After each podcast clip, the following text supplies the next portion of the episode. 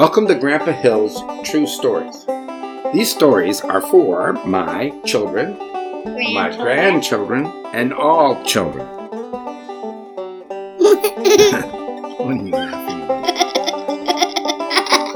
And what do we have to do first? Take a seat, everybody! Very good. This particular story, it's about a fishing trip with a four-year-old. So you would really like this story because it's a story about fishing with someone who's four years old. Who's ever gone fishing with a four-year-old knows it can be a lot of work for the adult. Because four-year-olds move the hook over here, drop that over there, don't put the worm over there, Tangle. Tango. Oh man, it just goes bananas. So, we'll start the story. In 1989, we lived at 13245 Glenhurst Avenue South. That's a strange address. It was a building plan, a nice big lots with big sloping yards, and Minnesota was the land of 10,000 lakes. And I like to go fishing, and I went fishing in a few of those lakes. Just so I am not misunderstood, I am not a fisherman. Rather, I am a man that fishes. My dad really liked to fish and did it often. Some of my brothers fished. There was one man in our extended family, Uncle Marty. He was a fisherman. Catching fish, going on trips with his children when they were little and when they be- became men and had children of their own. But a man that fishes is a fisherman. Well, no, you don't get it then.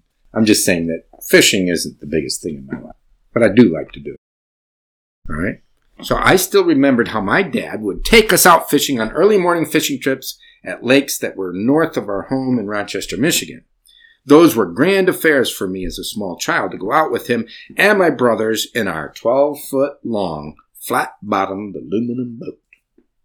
In Minnesota, the lakes we visited were occasionally deep and dark, but were often sandy and clear. Our usual catch would be a few perch or sunfish. We did go out in the woods and parks for camping, and fishing was just one of the many things we did. My thing was to take my children with me when I went to go fishing.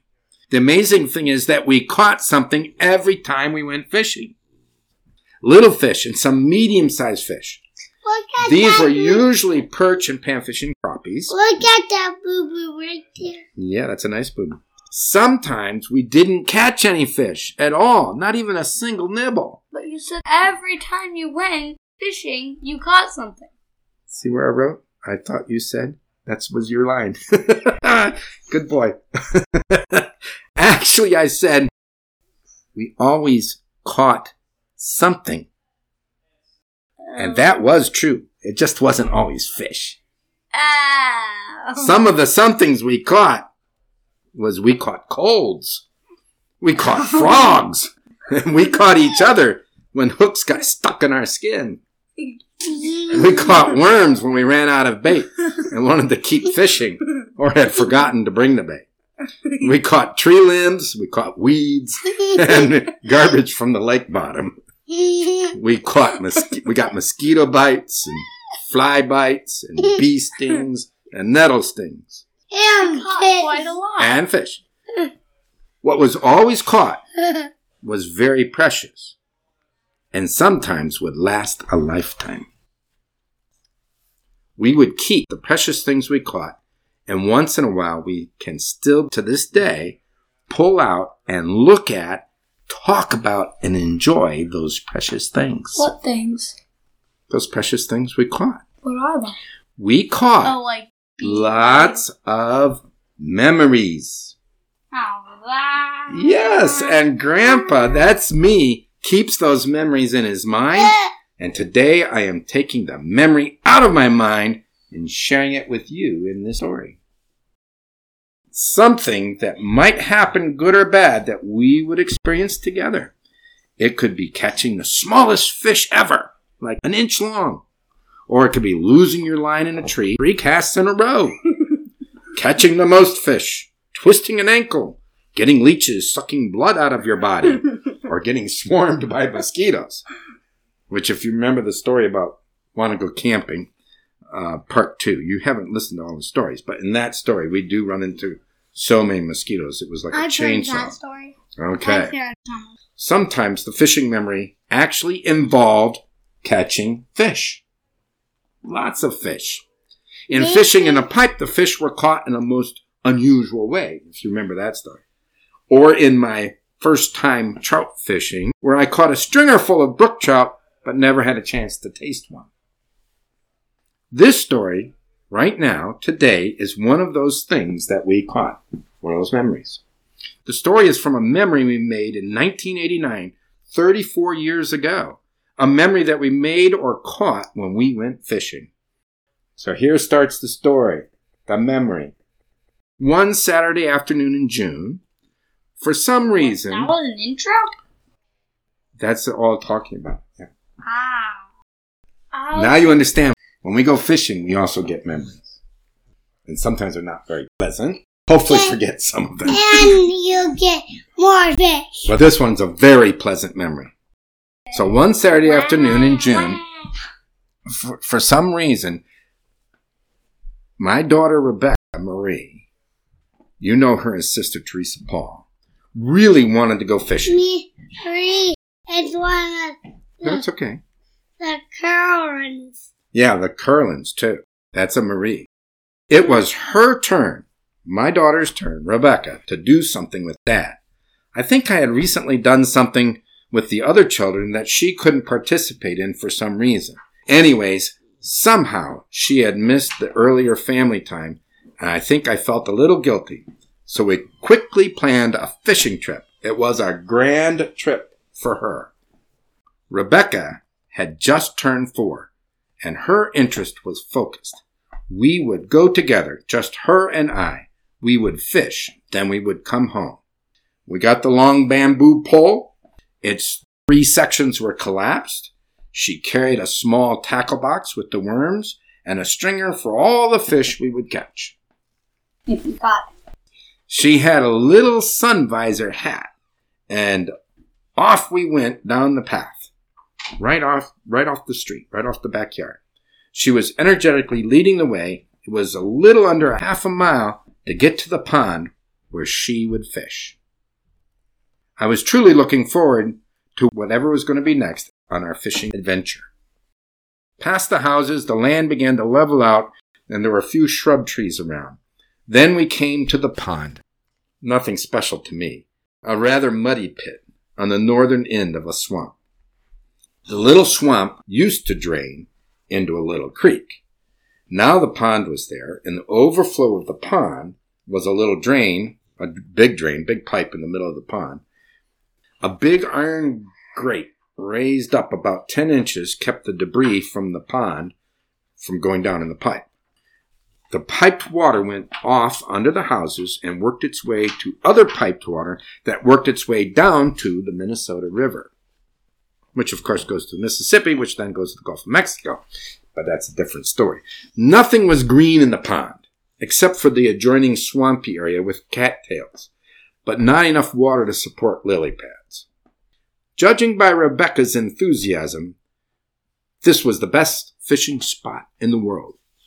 She could stand on a little cement pier that made it so the long bamboo pole could would take her bobbered hook about halfway across the pond. I'd fished there before with the older children. I don't think we caught anything. Maybe a panfish. Nothing worth cleaning, and we left it there in the pond. I baited. I assembled the three sections of the pole, put a bobber on about three foot above the hook, and then baited it with a big worm. She walked out on the pier and swung the pole, and the bobber and worm were airborne. As the tackle got out in front of her, the bobber was a few feet further than the tip of the long pole. But the long pole got her out into the pond. Fortunately, the pier had a steel railing that she could choose to look under or slightly over to see her bobber. It also keeps her from falling in. The bobber sat there for a while, and I backed up some so that she could feel more like she was doing the fishing. She was. She absolutely was. She put it out there too. I saw a nibble starting to happen, and I backed up further. We'd only been there a few minutes. Rebecca, where's your bobber? Did you get a bite? She peered over the rail. The bobber wasn't there where it should be. Under the water. Ah, maybe. The bobber wasn't anywhere. And then it popped up over to our left. Then the bobber moved and came straight towards us on the pier. I am thinking turtle or a catfish. But the water is not clear, and I had no idea if it was four feet deep or twelve. As the bobber got close, it went down under the water and stayed down. The rod was doubled over enough that I was quite sure the rod or the line would soon snap. I put my hand on the pole. It was definitely a fish and jerking, and it was definitely trying to get off of the line, and it was big. Bigger than anything that had ever been on that line ever in any fishing trips. Rebecca, if she could lift this fish out of the water, would not be able to raise it to the pier's edge and over the rail. Just wasn't going to happen. That's when I got an idea. Rebecca, get off the pier. Go down to the water's edge. I'll bring the pole to you, trying not to break the line, and then give you back the pole, and you could bring it in. So now she doesn't have to lift it all the way out over the pier. She can, Pull it Get to it. the land. yeah. Before I had finished the plan, she was at the, before I'd finished telling her the plan, she was already down to the water's edge. Just had to get off the pier and down. It's just a little pond. She took hold of the pole and started to back up. She was definitely not strong enough, nor was the pole strong enough to lift the fish. If it were to say be a pound and 15 feet out, that would be like 15 pounds of force, and the, the line was only like two or four pound test. It wasn't going to do it. So she was definitely strong enough, though, to pull a large fish onto the shore if she wouldn't break the line. She just kept backing up steadily, and there it was, flopping all over the place on the shore. She kept backing up until, keeping the line tight until I could step on the fish and get it onto the stringer. Little four year old Rebecca had just caught the biggest fish that the children had ever caught. It was probably the biggest fish in that whole pond. It was a northern pike. It was 22 inches long. We had just caught a fish, and we had caught and made a memory, a precious thing to cherish the rest of our lives. What a catch! Now we had to get it home. It seemed unbelievable for the fish to have been in the drainage pond, and just as unbelievable that it was caught without a metal leader to keep the pike from biting through the line. And then it was caught by have four year old with, of all things, a bamboo fishing pole. We got home. Proud pictures were taken. I called my mom and got a recipe for pike soup. I cleaned up the fish and cut it up in chunks and made a tasty soup. It tasted so good. Added to the flavor and the freshness of the fish was the relishing and the telling again and again and again how Rebecca Marie landed the biggest fish ever. Amazing, just simply amazing. That's my story. Rebecca catching a big fish and Rebecca and Dad catching a huge happy memory of time together having a fun adventure. And now I got to show you something. I have a picture of the fish. I actually do have a picture. Yeah, that's it right there. Does she look happy?